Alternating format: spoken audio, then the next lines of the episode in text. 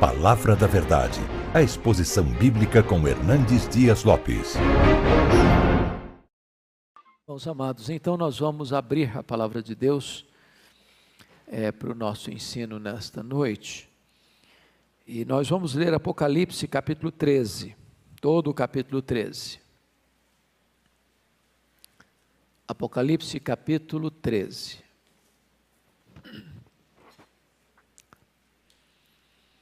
Está escrito o seguinte: Vi emergir do mar uma besta que tinha dez chifres e sete cabeças, e sobre os chifres dez diademas, e sobre as cabeças nomes de blasfêmia. A besta que vi era semelhante a leopardo, com pés como de urso e boca como de leão. E deu-lhe o dragão o seu poder, o seu trono e grande autoridade. Então vi uma de suas cabeças como golpeada de morte, mas essa ferida mortal foi curada. E toda a terra se maravilhou, seguindo a besta. E adoraram o dragão, porque deu a sua autoridade à besta. Também adoraram a besta, dizendo: Quem é semelhante à besta? Quem pode pelejar contra ela? Foi-lhe dada uma boca que proferia arrogâncias e blasfêmias, e autoridade para agir quarenta e dois meses e abriu a boca em blasfêmias contra Deus, para lhe difamar o nome e difamar o tabernáculo, a saber, os que habitam no céu. Foi-lhe dado também que pelejasse contra os santos e os vencesse. Deu-se-lhe ainda autoridade sobre cada tribo, povo, língua e nação. E adorá-lo-ão todos os que habitam sobre a terra aqueles cujos nomes não foram escritos no livro da vida do Cordeiro, que foi morto desde a fundação do mundo. Se alguém tem ouvidos, ouça. Se alguém leva para cativeiro, para cativeiro vai. Se alguém matar a espada, necessário é que seja morto a espada. Aqui está a perseverança e a fidelidade dos santos. Vi ainda outra besta emergir da terra. Possuía dois chifres, parecendo cordeiro mas falava como dragão. Exerce toda a autoridade da primeira besta na sua presença. Faz com que a terra e os seus habitantes adorem a primeira besta, cuja ferida mortal foi curada. Também opera grandes sinais, de maneira que até fogo do céu faz descer a terra diante dos homens. Seduz os que habitam sobre a terra, por causa dos sinais que lhe foi dado executar diante da besta dizendo aos que habitam sobre a terra que façam uma imagem à besta, àquela que ferida a espada sobreviveu.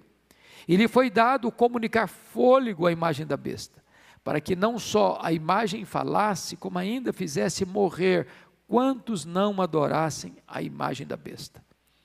A todos os pequenos e os grandes, os ricos e os pobres, os livres e os escravos, faz que lhes seja dada certa marca sobre a mão direita e sobre a fronte, para que ninguém possa comprar ou vender, senão aquele que tem a marca, o nome da besta ou o número do seu nome.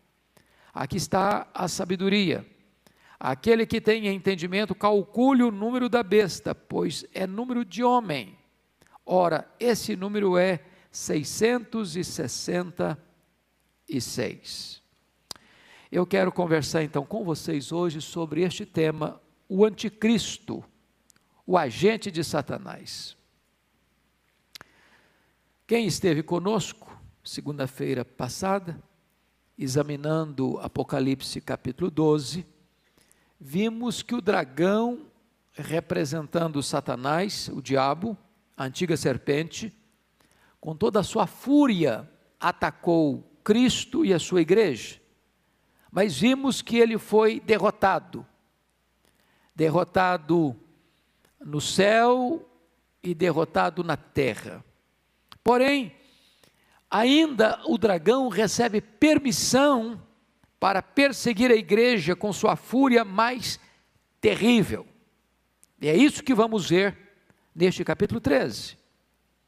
É sempre intenção de Satanás ou do dragão imitar a Deus. O dragão tenta imitar o próprio Deus Pai. E aí, como Jesus Cristo, Deus Filho, ele se encarnou, então também Satanás vai querer é, imitar o que chamaríamos de uma antitrindade. O dragão representando Deus Pai e o anticristo tentando representar o Deus Filho. E assim como Deus Filho se fez carne, agora Satanás vai querer é, uma espécie de simulacro da encarnação por meio da figura do anticristo. E é curioso que é, também surge uma outra besta, a besta que surge da terra, que nós chamamos de o falso profeta. É aquele líder religioso que vai facilitar e abrir caminho para o anticristo, que é um líder político. E desta maneira, o falso profeta vai ser uma espécie de simulacro da pessoa do Espírito Santo. Mas como o Senhor tem uma igreja, que é a noiva do Cordeiro, também o diabo vai querer um simulacro, uma imitação. Vai ser a grande Babilônia, chamada Grande Meretriz. De tal maneira que vemos aqui a configuração do diabo num imenso esforço de querer imitar, imitar o Deus Pai, o Deus Filho, o Deus Espírito Santo, inclusive criando uma falsa igreja, a grande meretriz, a grande Babilônia.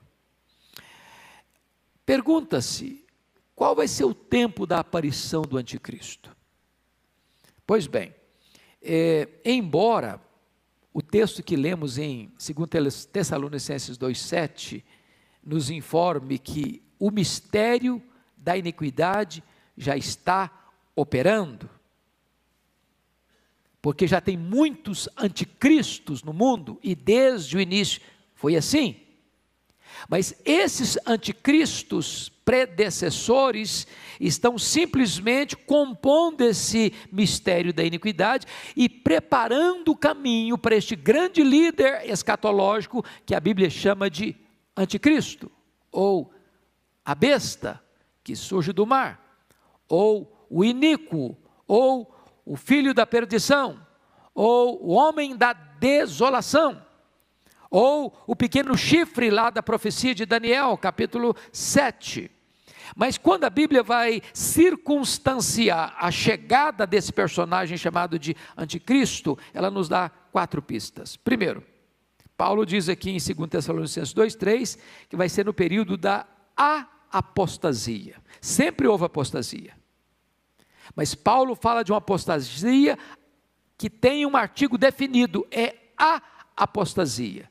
Juntamente com a apostasia surge o homem da iniquidade. Então vai ser um período de grande apostasia, como nunca foi vista. Segundo, de acordo com Mateus 24, 21 e 22, no sermão profético de Jesus Cristo, vai ser também no período chamado de a grande tribulação.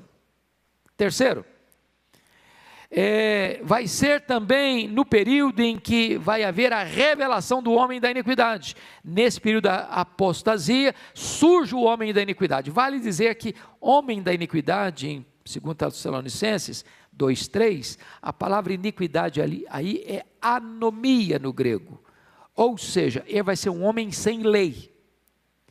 Se a apostasia está dominando, e o que é a apostasia? É a desistência da verdade, é o abandono da verdade, é não acolher os absolutos, é rejeitar qualquer parâmetro absoluto na vida, seja teológico, seja moral. Então, notem vocês que o anticristo vem exatamente nesse lastro, vem exatamente com essa bandeira, já que o mundo não quer absolutos, o mundo está rendido ao relativismo, é terreno próprio para ele chegar, ele será o homem da iniquidade, o homem sem lei.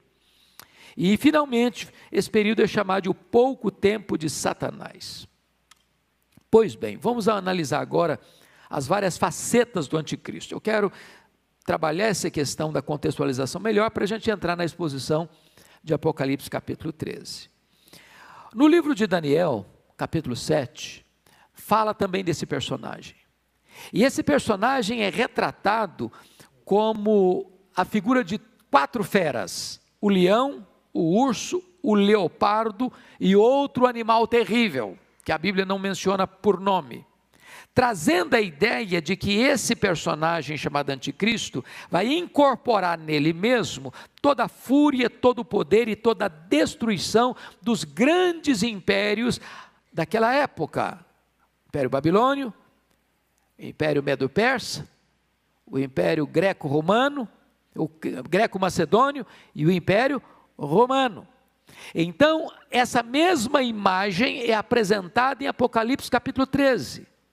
Este homem vai configurar nele mesmo o poder e a fúria dos grandes impérios megalomaníacos e terríveis impérios do passado. Ele vai ser chamado de o pequeno chifre. E Está escrito em Daniel 7,21: Eu olhava e eis que este chifre fazia guerra contra os santos e prevalecia contra eles. O anticristo vai fazer guerra contra o povo de Deus e vai prevalecer contra o povo de Deus, no sentido de levá-lo à morte, não à apostasia. Nesse sentido, ele prevalece. Mas Apocalipse 12, 11 diz que quando um cristão diante de uma situação de perseguição, onde ele deve optar ou pela vida ou apostatar da sua fé, ele opta morrer do que apostatar. E desta maneira, o anticristo prevalece contra esse santo, matando-o. E na mesma medida, esse santo prevalece sobre o anticristo, derrotando-o, porque a igreja derrota o anticristo é pela, pelo sangue do cordeiro e pela palavra do testemunho mesmo em face da própria morte, não amaram a sua própria vida. Pois bem, queridos irmãos, ainda Daniel 7,25 diz que o anticristo proferirá palavras contra o Altíssimo, magoará os santos do Altíssimo, cuidará de mudar os tempos e a lei, e os santos lhe serão entregues nas mãos. Vai ser um tempo de terrível perseguição. Quando você vai para o ensino de Jesus em Mateus 24, a versículos 15 a 28, Jesus faz uma introdução do anticristo na figura de Tito Vespasiano. Se você começar a ler Mateus 24, no sermão profético, você vai perceber que Jesus está falando da invasão de Jerusalém no ano 70. Mas ele faz essa introdução para levar você a uma análise mais profunda e mais longínqua da figura do anticristo. Da figura do anticristo.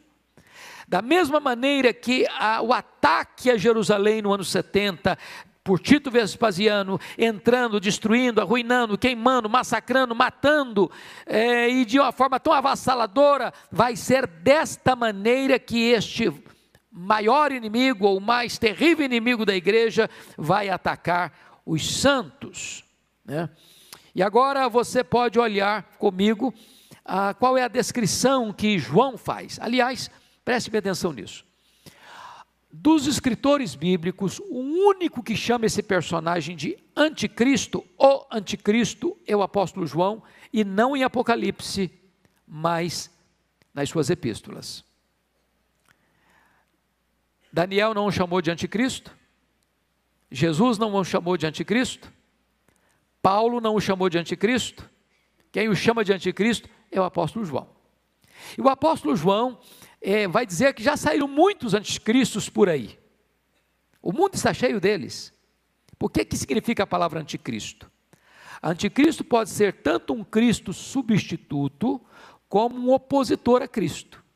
Esse prefixo anti pode significar um substituto, um outro Cristo, ou um opositor ferraz, ferrenho de Cristo, ferrenho de Cristo.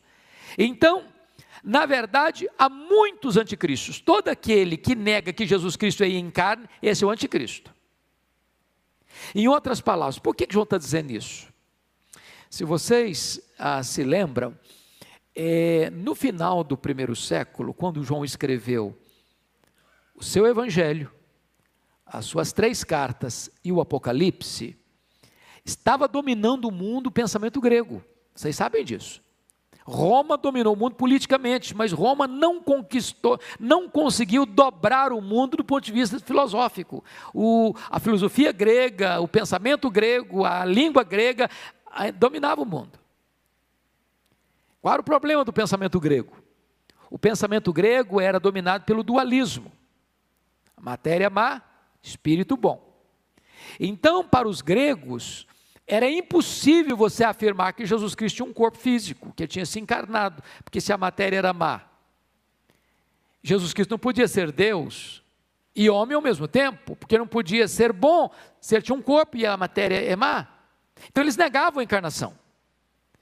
E aí João vai dizer que todo aquele que nega que Jesus Cristo veio em carne, esse é o anticristo. Ele nega a divindade de Cristo, ele nega a perfeita humanidade de Cristo, ele nega Cristo. Então, João vai tratar dessa questão desse anticristo, que muitos já saíram, mas ah, ele vai falar de uma última hora, onde vem um personagem chamado de o anticristo. Como é que Paulo chama esse, esse indivíduo? Como é que Paulo descreve esse indivíduo? No texto que nós lemos, Paulo vai dizer que o anticristo surgirá na grande apostasia. Você acha que está tendo apostasia hoje? Você já poderia caracterizar o mundo hoje como um período de a apostasia? Pense comigo. Pense comigo. Se você olha para o berço do protestantismo, que é a Europa, praticamente a Europa toda hoje apostatou. Praticamente. A Europa hoje é um continente pós-cristão. Se você para para perceber que o Ocidente é evangelizado a partir da Europa, da Europa vem para a América do Norte. Hoje, boa parte das igrejas históricas da América do Norte já também estão se apostatando. O liberalismo entrou. Os seminários tomados pelos liberais, não se acredita mais na Bíblia. As denominações históricas hoje estão perdendo membros ano após ano, ano após ano, ano após ano. Se você olha para a América do Sul, você vai encontrar tanto o liberalismo de um lado, quanto o sincretismo religioso do outro. Se você olha para o Oriente, você vê que as grandes religiões orientais, inclusive o islamismo, que hoje é a maior religião isolada do mundo, com mais de um bilhão de adeptos, negam a Cristo, budismo, hinduísmo e etc, etc. As seitas entrando. Quando você olha todo esse panorama, você pode dizer, não, nós chegamos a esse período de apostasia. E Paulo vai dizer que esse anticristo não é uma instituição, não é um governo geral, é uma pessoa. E diz o versículo 4 que ele vai ser objeto de adoração, que ele vai se assentar na casa de Deus como próprio, como se fosse Deus, exigindo adoração como se fosse o próprio Deus. A Bíblia diz que vai se fazer milagres de mentira.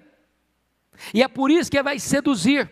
Agora, para um pouquinho, só na cultura brasileira. Vocês acham que os falsos milagres têm sido usados hoje no campo religioso para atrair gente, para enganar pessoas, para juntar multidões? Pois essa é uma estratégia antiga. Essa vai ser a estratégia do anticristo. Ele vai realizar milagres, até fogo do céu vai cair. Para quê? Para seduzir as pessoas com poder sobrenatural. E então diz a Bíblia que ele só pode ser revelado depois que aquilo e aquele que o detém for removido, versículos 6 e 7, segundo Tessalonicenses, mas aí fica uma coisa complexa de você entender, e eu hoje não estou com muita preocupação de pregar um sermão como se fosse um sermão, mas quero mais dar uma aula, porque esse assunto é complexo, e é preciso que a gente examine com, vagar com vocês. Então veja bem, o que que Paulo está querendo dizer com isso? Lá em 2 Tessalonicenses capítulo 2, preste atenção lá comigo. Versículo de número 6, ele diz assim: E agora sabeis o que o detém. Mas no verso 7, ele muda a figura e diz o seguinte: com efeito o mistério da iniquidade opera e aguarda somente que seja afastado aquele que agora o detém. Então ele diz de o que o detém e aquele que o detém. Pergunta: o que detém o anticristo? Quem é aquele que hoje está detendo o anticristo? Por que, que ele não se manifestou ainda? Então vamos parar um pouquinho para pensar. Ele vai ser o homem da iniquidade. O que, que é iniquidade? Anomia, o homem sem lei. Então, uma, a maioria dos estudiosos entende que o que o detém é a lei. Você vive no Brasil, o que, que nós temos no Brasil? Uma Constituição, não é isso? Nós somos regidos por essa Constituição. Tem normas, tem regras, tem leis, tem parâmetros. Se um governante quebrar, ele, se torna culpado. Se um cidadão comum quebrar, ele se torna culpado. Ele vai ser julgado de acordo com os parâmetros, com as leis prescritas ali. E o que é aquele que o detém? É o governo institucionalizado. Não importa o regime de governo. Existe um governo, existe norma, existe lei, existe parâmetros. O que o texto está dizendo é que quando o anticristo vier, ele vem como um líder mundial. E ele entra exatamente nesse veio do relativismo, ele entra exatamente nesse veio, nesse veio onde as pessoas não querem regras, não querem normas, não querem leis, não querem parâmetros, não querem absolutos. E ele chega exatamente nessa conjuntura para oferecer ao mundo que está caótico um tempo de paz e prosperidade. E o historiador Arnold Toynbee diz que o mundo já está preparado para qualquer líder mundial que oferecer para ele prosperidade e paz. O cenário está pronto. Então, dito isso, meus irmãos, é preciso ainda dizer o seguinte: que esse anticristo vai ser derrotado fragorosamente com o sopro da boca do Senhor Jesus Cristo na sua manifestação, na sua gloriosa vinda. Então, assim como nós estudamos na segunda-feira passada que o dragão foi derrotado no céu e na terra, também o anticristo será derrotado diretamente pelo Senhor Jesus. Preste atenção, a derrota do anticristo não vai ser pela igreja. Quem vai derrotar o anticristo é o Senhor Jesus. Nós vamos vencê-lo, no sentido de que nós é, venceremos o dragão pelo sangue do cordeiro e pela palavra do testemunho, mas ele vai ser liquidado quando Jesus vier na sua glória e vai matá-lo com o sopro da sua boca. E o que, que vai acontecer? Apocalipse 19, 20 diz que ele vai ser lançado no lago do fogo. E diz Apocalipse 20, 10 que o diabo, o anticristo e o falso profeta vão ser atormentados nesse lago de fogo de dia e de noite pelos séculos dos séculos. Então nós estamos tratando de um inimigo feroz, mas o inimigo já está com a sua sentença lavrada, ele já está derrotado. A vitória é nossa em Cristo Jesus. Dito isso, amados irmãos, agora vamos entrar, desculpem dessa longa introdução, vamos entrar em Apocalipse capítulo 13. Vamos ver a descrição do anticristo. Primeiro, olha aí comigo versículo 1. Vi emergir do mar uma besta que tinha dez chifres, sete cabeças, sobre os chifres dez diademas e sobre as cabeças nomes de blasfêmios. O que significa vi emergir do mar? O que significa isso? A Bíblia interpreta a Bíblia. Então, lá em Apocalipse 17, 5 está escrito o seguinte: olha aí comigo.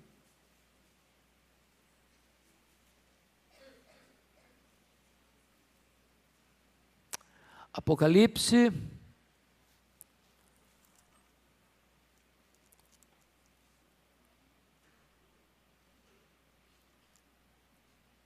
Ah, deixa eu ver, é 15. Não é 5, não. Apocalipse 17, 15. Falou-me ainda: as águas que viste, onde a meretriz está assentada, são povos, multidões, nações e línguas. Quando diz que esse anticristo vai ser uma besta que vai emergir do mar, está significando o seguinte: ele vai emergir da, do caos, da confusão, do burburinho, da, das tormentas das nações e dos povos. É nessa conjuntura de caos político, de caos, caos econômico, de caos social, de caos moral, de caos religioso, de apostasia, é nessa conjuntura que ele se levanta e que ele se desponta. Então vai ser um momento de convulsões naturais, de acordo com Jesus lá no Sermão do Monte, terremotos, epidemias e fomes. Vai ser um momento de convulsão social, de guerras e rumores de guerras. Surgirá num tempo de profunda inquietação religiosa, ele vai brotar no período da apostasia. E ele vem para quê? Vem para oferecer ao mundo a solução. Paz, paz. Paz, paz. Então vai ser um líder carismático. Ele vai ser um homem de uma capacidade incrível de realizar prodígios incríveis, de fazer façanhas incríveis, E ele vai atrair gente do mundo inteiro para ficar seduzido pelo seu poder, pela sua força e pela sua capacidade de fazer coisas extraordinárias. Segundo lugar, ele incorpora, olha comigo 13, 2 agora. Ele incorpora todo o poder, força e crueldade dos grandes impérios do passado. A besta que via era semelhante a leopardo, com pés como de urso e boca como de leão, e deu-lhe o dragão o seu poder e o seu trono e grande autoridade. Se você para para perceber esses animais, são os animais lá de Daniel, capítulo 7. Esses animais representam esses grandes impérios que dominaram o mundo: Babilônia, Medo-Persa, Greco-Macedônia e Roma.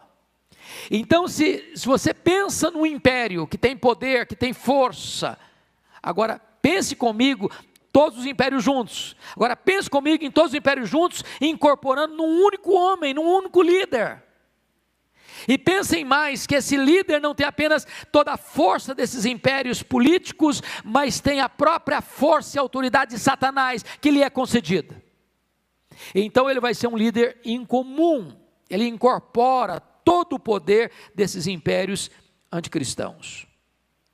Mas mais ainda, terceiro lugar, ele agirá no poder de Satanás. Olha comigo o versículo 4.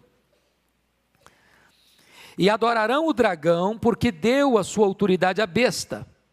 Também adoraram adoraram o dragão porque deu a sua autoridade à besta, e também adoraram a besta, dizendo: Quem é semelhante à besta? Quem pode pelejar contra ela? Preste bem atenção nisso aqui.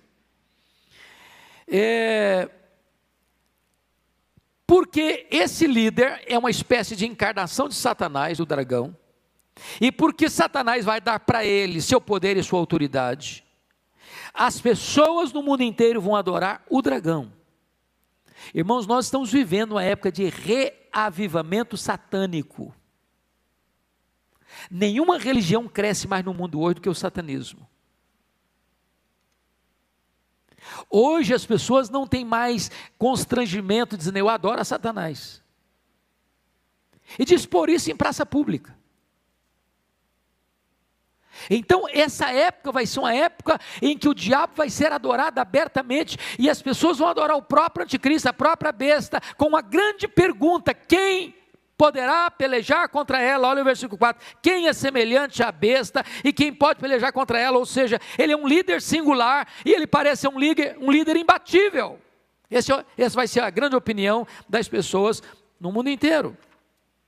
Mas mais um pouquinho, vamos pensar nisso. Esse anticristo, ele vai realizar, além desse poder, grandes milagres.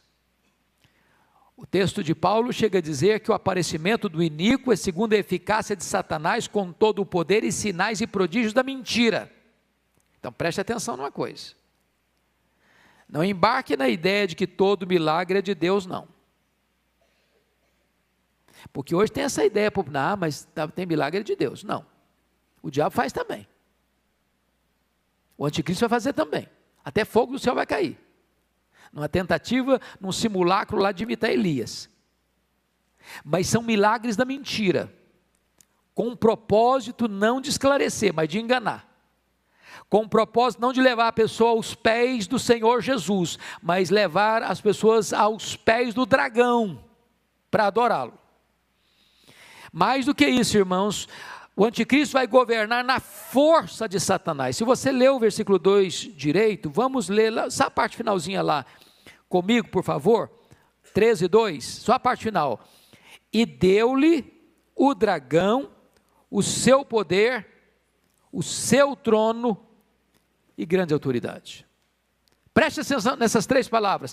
Deu o dragão, que é o diabo, o seu poder, o seu trono e grande autoridade. Então o anticristo era um líder incomum. Nunca houve, nunca haverá um líder humano político com esse poder, com esse carisma, com essa capacidade, com essa destreza, com essa possibilidade de realizar coisas naturais e sobrenaturais. Qual a conclusão que as pessoas vão chegar? O anticristo será irresistível. Versículo 4. É o que está escrito aí. Quem é semelhante à besta? Quem pode pelejar contra ela? Resultado disso, irmãos, é que a besta, o anticristo, será objeto de adoração. objeto de adoração. E você percebe que ao longo da história, sobretudo do século XX para cá, quantos ditadores que foram adorados como uma divindade. Você pega, por exemplo, não sei se você já assistiu algum, algum vídeo da Coreia do Norte, como é feita uma doutrinação nas escolas infantis, todo dia, para que as crianças venerem o imperador, venerem o seu líder, como uma divindade. Como foi feito isso no Império Romano no passado. Como é feito ainda hoje em alguns lugares. Tudo isso é uma espécie de preparação para esse grande clímax, quando Satanás e o seu agente principal será adorado. Agora, quando você olha, você vai notar que é feita uma imagem do anticristo, o falso profeta faz isso, e leva as pessoas a adorarem a imagem do anticristo. Agora pense comigo hoje como é que é a história do culto às imagens, o culto aos ídolos. Quando a Bíblia diz que o ídolo é nada, mas o que está por trás do ídolo são os demônios. Então, toda essa questão da idolatria já é uma espécie de preparação para o mundo adorar o anticristo e a imagem dele com muita naturalidade. Com muita naturalidade. Está escrito em 2 Tessalonicenses 2,4 que o anticristo fará forte oposição a toda adoração que não seja ele mesmo, a poder se assentar na, no templo de Deus e resistir a qualquer culto que não seja ele, perseguindo o povo de Deus. Agora, notem comigo 13, versículo 8. Que amplitude terá essa adoração do anticristo? Você pode ler o versículo é, eh, 8 comigo? Vamos lá? E adorá-lo-ão todos os que habitam sobre a terra, aqueles cujos nomes não foram escritos no livro da vida do Cordeiro, que foi morto desde a fundação do mundo. Eu chamo a sua atenção para um ponto fundamental aqui, para aquietar o seu coração, para você não ficar com uma vírgula de medo. Quem vai adorar o anticristo? Quem? Todos, exceto quem? Exceto aqueles cujos nomes estão escritos no livro da vida do Cordeiro. Então preste atenção nisso aqui. Se você creu no Senhor Jesus Cristo, seu nome está onde? No livro da vida. Sabe quantos que têm o nome no livro da vida que vão adorar o anticristo? Nenhum. Nenhum. Sabe quantos o Senhor Jesus salvou e vai perder para o anticristo? Nenhum. Sabe quantas ovelhas de Cristo vão ser arrebatadas das mãos dele? Nenhuma. Isso não significa que o anticristo, quando for levantado, não vai matar muitos santos. Porque veja o verso 7 comigo aí. Pode ler o 7 comigo? Vamos lá? Foi lhe dado também que pelejasse contra os santos e os vencesse. Deu-se-lhe ainda autoridade sobre cada tribo, povo, língua e nação. Então, o governo do anticristo vai ser universal. E nesse governo universal, ele vai atacar a igreja, ele vai perseguir a igreja. Então, nota de rodapé aqui. Eu não quero entrar no aspecto polêmico das correntes escatológicas, mas há uma corrente escatológica muito comum no Brasil, e eu um dia, lá no passado, já pensei dessa forma também, hoje, graças a Deus, acho que a posição que entendo ser a mais consistente não é essa, é de que a igreja não vai passar por esse momento. A igreja vai ser arrebatada secretamente, e quando o anticristo chegar, nós não estamos mais aqui para ver e para contar a história, então eu não vou enfrentar esse negócio não. Mas não tem base bíblica isso não. Tem base bíblica não. A igreja vai estar aqui sim. A igreja vai passar pela grande tribulação sim.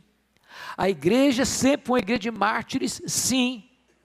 Os santos aqui são os santos, é a igreja. Não temos outro povo, é a igreja. É a igreja. A igreja não será tirada da tribulação, no sentido de não enfrentá-la. A igreja vai ser arrancada do meio da tribulação, porque é no meio dessa grande tribulação que Jesus Cristo vem com grande poder e glória e mata o anticristo com o sopro da sua boca, e os que estiverem mortos ressuscitarão primeiro, e os que estiverem vivos serão transformados e arrebatados para encontrar o Senhor Jesus nos ares, e assim nós estaremos para sempre com o Senhor, e o anticristo, e o falso profeta, e o dragão lançado no lago do fogo para ser atormentados por toda a eternidade. Então, meus amados irmãos, é, vamos olhar agora é, como este anticristo vai perseguir e se opor abertamente a Deus e à igreja de Cristo.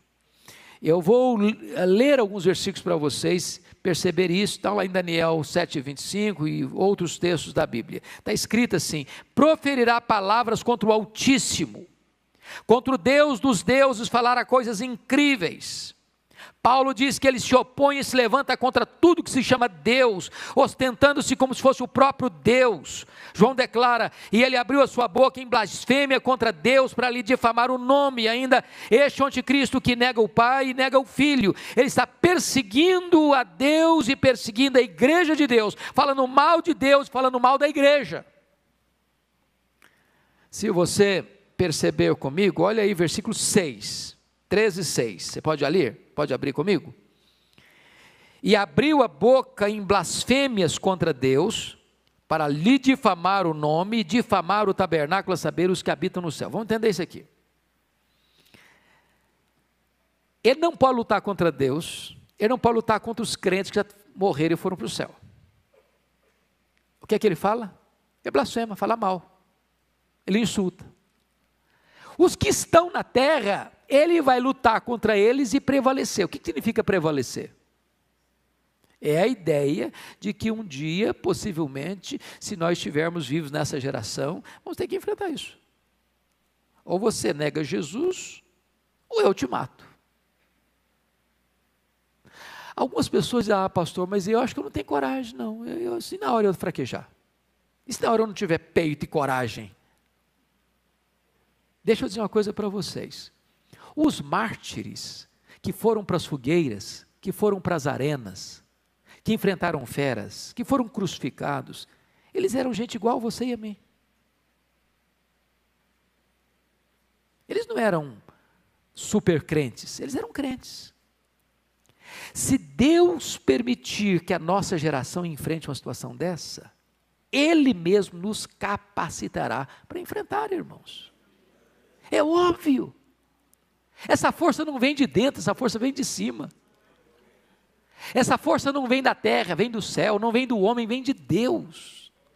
Louvado seja o Senhor, se nós precisarmos fazer uma opção entre a apostasia e a morte, nós que pela graça de Deus somos lavados no sangue do Cordeiro e temos nosso nome no livro da vida, nós não titubearemos. Agora, os crentes nominais não vão aguentar. Sabe o que é crente nominal? É o crente que é membro da igreja, mas nunca nasceu de novo. É o crente que tem nome de crente, tem o nome no rol da igreja, mas ele nunca teve uma experiência de conversão, de novo nascimento. O nome dele está no rol da igreja, mas não está no livro da vida. Esse não vai aguentar, esse vai apostatar, esse vai abandonar, esse vai adorar o anticristo. Esse vai fugir da morte. Esse vai se render ao dragão e ao seu enviado. Agora, notem vocês, e eu quero é, concluir aqui a manifestação do anticristo. É, hoje ele está presente nos seus precursores. Há muitos anticristos. Se você me pergunta se o anticristo já está aqui, eu não posso afirmar. E penso que aquele que afirmar corre um grande risco. Porque se ele é um homem, e se ele já está presente, eu estou marcando a segunda vinda de Cristo. E marcar a segunda vinda de Cristo é uma tolice. Toda pessoa que marcou, fracassou. Fracassou. O que nós podemos afirmar, e Paulo já afirmava no primeiro século, é que o espírito da iniquidade já opera. Que os anticristos estão por aí. E todos eles são precursores deste o anticristo. E este o anticristo virá quando? No período de a apostasia, da grande tribulação e do pouco tempo de Satanás. Quando ele se levantar, então de fato será esse tempo de anarquia, de apostasia, sem lei, quando ele vai se apresentar como alguém para reunir é, tudo e todos à sua volta. Muito bem. É, qual é o seu número? Está escrito aí, capítulo 13, versículo 18. Eu quero ir para o finalzinho agora. Ora, o seu número é 666. O que significa isso? É claro que ao longo da história muita gente pensou muita coisa sobre esse número. Lá no primeiro século, todo mundo tinha certeza que era o Nero. Depois que o Nero morreu, eles pensaram que o anticristo seria o Nero redivivo.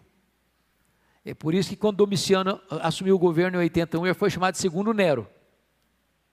Depois, na Idade Média, nos reformadores, nas confissões reformadas do século XVI e XVII, todos pensaram unanimemente que o anticristo era o Papa.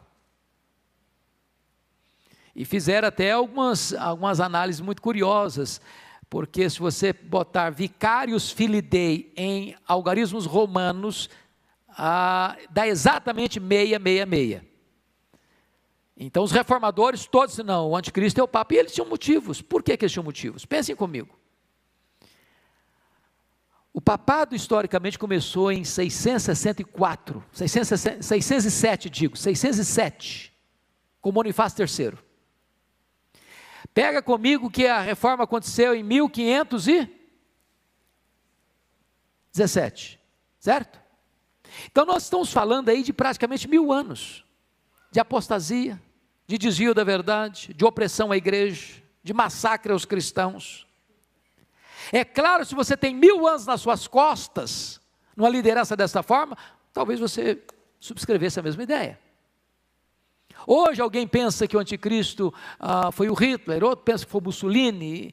O certo é, é que a única evidência que nós temos que o número dele é número de homem, e é meia, meia, meia. O que significa isso?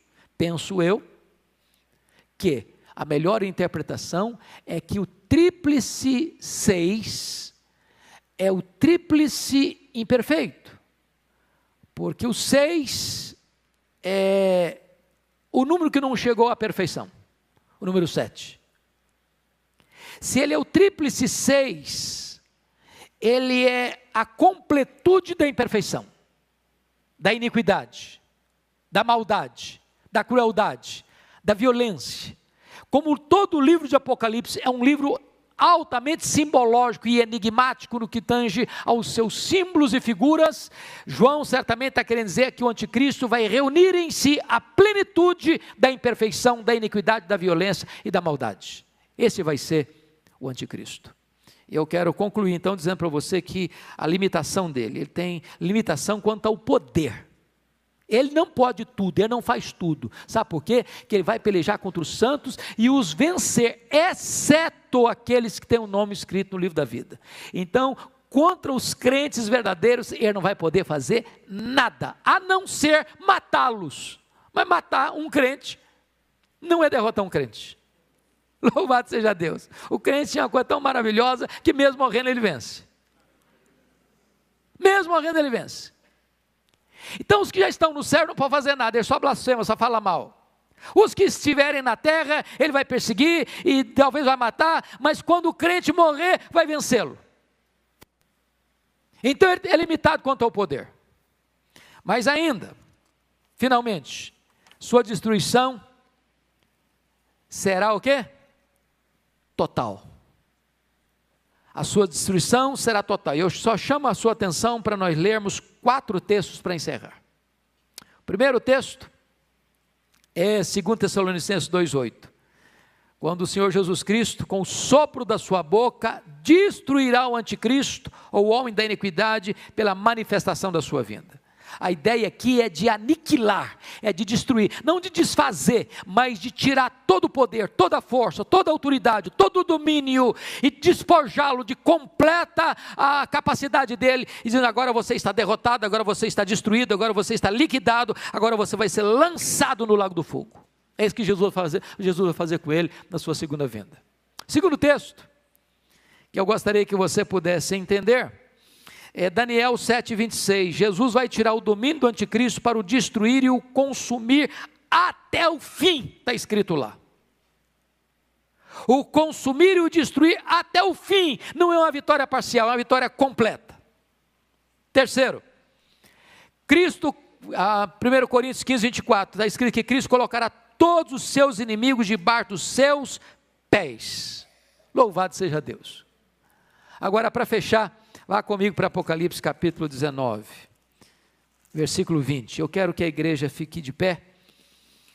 E nós vamos ler esses dois últimos versículos de pé, porque é a coroação da vitória da igreja e a derrota final e completa do diabo e de seus agentes. Louvado seja o Senhor. Apocalipse 19, 20. Toda a igreja comigo em voz bem clara e bem eloquente. Vamos lá? Apocalipse 19, 20. Mas a besta foi aprisionada, e com ela o falso profeta, que com os sinais feitos diante dela, seduziu aqueles que receberam a marca da besta, e eram os adoradores da sua imagem. Os dois foram lançados vivos dentro do lago do fogo que arde em enxofre. Agora, toda a igreja, capítulo 20, versículo 10. Vamos lá? O diabo, o sedutor deles, foi lançado para dentro do lago de fogo e enxofre, onde já se encontram não só a besta, como também o falso profeta, e serão atormentados de dia e de noite, pelos séculos dos séculos. Louvado seja o Senhor! Os inimigos da igreja estão derrotados, estão lançados no lago do fogo, e a igreja vai habitar com o Senhor. Não vai ter choro, não vai ter dor, não vai ter luto, não vai ter lágrimas, não vai ter pecado, não vai ter tristeza e nós estaremos para sempre com o Senhor. Que coisa boa é pertencer ao Senhor Jesus Cristo. Palavra da Verdade, a exposição bíblica com Hernandes Dias Lopes.